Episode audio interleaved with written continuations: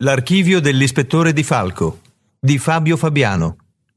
Legge Alberto Caneva. Umau Mau. L'indomani mattina, dopo essersi spalmato un cosmetico datogli dalla moglie che gli aveva reso la pelle scura, vestito con abiti di pessima qualità e scarpe vecchie e logore, assieme ad Ombra, che di carnagione era più scuro di un marocchino, con il carretto pieno di cianfrusaglie si posizionarono dinanzi la banca designata. Appena arrivarono, la guardia giurata, un giovane sulla ventina, con un giubbotto antiproiettile, pistola automatica lucente infilata in un cinturone ad estrazione rapida, si avvicinò a loro e con fare arrogante dispose. Non ve lo voglio dire due volte, da qua ve ne dovete andare. Il direttore non vi vuole vedere, fate puzza e qui l'aria deve restare pulita, quindi togliete sto mondezzaio e andatevene. A Ombra scattò un sentimento di ira che represse prontamente. Di Falco avrebbe voluto urlargli ma tu che autorità hai per dire dove mi devo mettere? Chi cazzo sei per darmi queste disposizioni? Ma anche lui fece buon viso a cattivo gioco e disse Va bene, capo, non ti nervosire, adesso ci spostiamo. Appena si allontanarono, Ombra disse al suo collega Certo che è brutto sentirsi dire certe cose da un coglione come quello. Se non facessi saltare la copertura, gli prendevo la pistola e gliela infilavo nel culo senza limargli il mirino. Di Falco sorrise. Pensa a tutte le volte che hai trattato male qualche extracomunitario o lo hai insultato per nulla. Tu sei solito comportarti così, tranne Mohammed, ma solo perché ha la figlia più bella di una perla li tratti tutti a pesci in faccia. Ombra, in difficoltà, provò una difesa d'ufficio senza convinzione. E eh vabbè, capo, ma a volte sono insistenti e devo farmi rispettare in mezzo alla strada, tu capisci? Cominciarono ad arrivare i primi clienti. Si avvicinarono, chiesero il costo di una custodia per cellulare. Di Falco, che aveva visto tante volte il suo amico Mohamed vendere, sparò 10 euro. L'acquirente ribassò a 2 euro e cominciarono una trattativa estenuante che si chiuse a 4 euro. Alla sesta contrattazione Di Falco era distrutto. Non se la sentiva di mercanteggiare ogni volta per vendere un gingillo di pochi euro. Si presentarono pure due ragazzi con dei soldi falsi e Ombra, solo con lo sguardo, vedendosi scoperti, li fece scappare a gambe levate. A fine della giornata lavorativa, che coincideva con la chiusura della banca, i due poliziotti erano distrutti e infreddoliti. Erano anche stanchi di stare sempre seduti su delle casse di legno. L'indomani, dalla loro umile bancarella passò un quarantenne vestito con impermeabile bianco e cappello nero a falde larghe. Si avvicinò e iniziò. Voi siete la rovina dell'Italia. Siete venuti a togliere il lavoro ai nostri figli. Perché non ve ne ritornate a casa vostra? Qui non vi vogliamo. A Ombra quelle parole fecero uno strano effetto, perché egli in parte le condivideva, ma il fatto che qualcuno si rivolgesse a lui con quei toni lo infastidì notevolmente. Ombra lo fissò e gli disse, imitando un extracomunitario, Ora vai via, perché hai rotto i coglioni. Quello gli si avvicinò e gli disse, Dai, picchiami, brutto negro di merda, che ti faccio arrestare. Dai, picchiami, che chiamo la polizia e ti faccio espellere dall'Italia? La tua parola contro la mia. A chi credi che diano ragione? Anche questa volta Ombra dovette contenersi, ma era sicuro che se l'uomo lo avesse provocato per l'ennesima volta lo avrebbe malmenato. Fortuna volle che dalla strada passò una donna che teneva un bambino per mano. Si avvicinò alla bancarella e chiese il prezzo di un giocattolo di plastica. L'uomo con l'impermeabile fece la faccia sdegnata e si allontanò. Il giocattolo che il bambino desiderava era una replica di un robot che nei negozi aveva un prezzo esorbitante e che Mohammed riusciva a vendere a un prezzo molto basso. Dai, mamma, comprami questo, visto che non hai i soldini per quello vero. La donna coi capelli lunghi raccolti in una coda, senza trucco e con vestiti modesti, chiese il prezzo. Di Falco si intenerì, prese il giocattolo e lo diede in mano al bambino e disse Questo è regalo di Mohammed a questo bel bambino. Come ti chiami? Il bambino, felice di avere in mano il giocattolo, pronunciò appena il suo nome e disse Salvatore. La madre cominciò a ringraziare i due finti commercianti e si allontanò con il figlio. Di Falco fece una riflessione a voce alta. Penso che ci siano ormai italiani più poveri di qualche extracomunitario. Ormai neanche più la situazione economica ci rende diversi.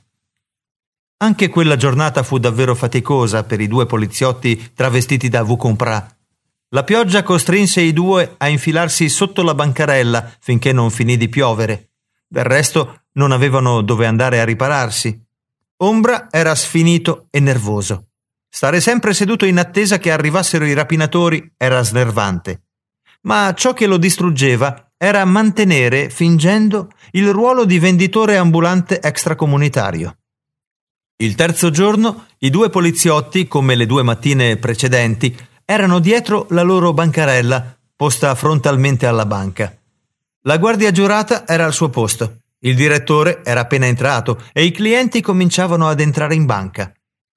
La mattinata trascorse come le altre, compravendita di oggetti, per di tempo che venivano a importunare e i due poliziotti che subivano pazienti i soprusi di alcuni acquirenti maleducati e arroganti.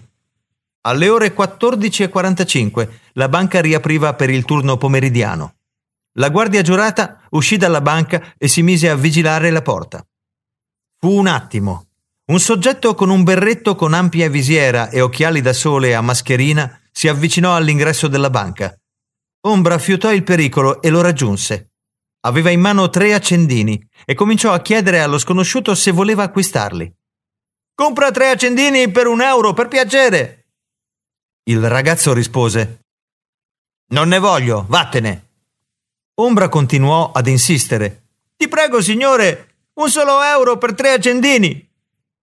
La guardia giurata, vedendo l'insistenza di Ombra, che lui considerava un venditore assillante e fastidioso, si avvicinò per allontanarlo e cominciò a urlare. Te ne devi andare, te l'ho detto cento volte che non devi disturbare. Non appena il vigilantes si avvicinò, il ragazzo col berretto gli puntò una pistola al collo e gli disse la celeberrima frase Mani in alto, questa è una rapina. Ombra si trovava a ridosso dei due. Aveva il rapinatore di spalle e la guardia giurata di fronte. Approfittando del fatto che il rapinatore stava per prendere la pistola del vigilantes, Ombra decise di colpirlo con un Aito Uchi, una mossa tipica del karate Shotokan, che lui praticava da anni e di cui era un esperto, essendo una cintura nera di primo dan. Il colpo fu fulminante. Ombra tirò indietro il braccio che diventò come una molla. Le dita estese della mano diventarono come una robusta verga e la parte esterna dell'indice impattò violentemente sul collo del malvivente. Fu uno shock potentissimo per il rapinatore.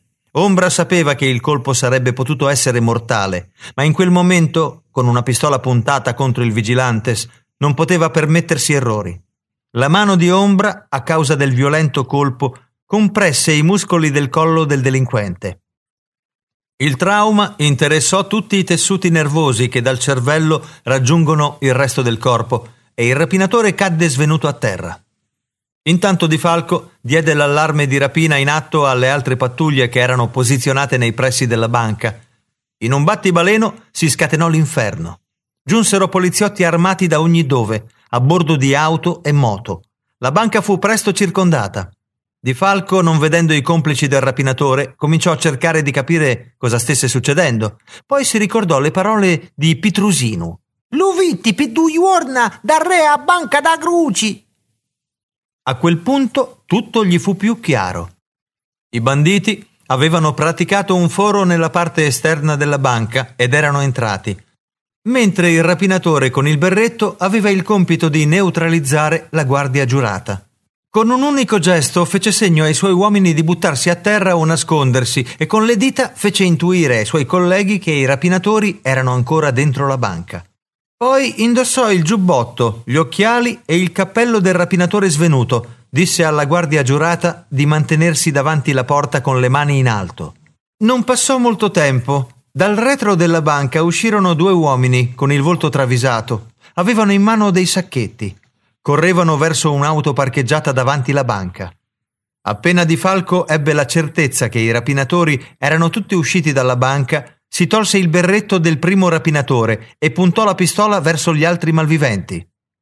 Fermi, polizia, siete circondati. Buttate le armi e stendetevi a terra. I due banditi si fermarono e guardandosi intorno si accorsero di essere circondati da poliziotti armati che gli puntavano le armi. Ma Ciocio si sentì un bersaglio mobile, depose le armi e il bottino. L'altro bandito seguì l'esempio del complice. I due furono ammanettati e i 6.000 euro rapinati restituiti al direttore della banca.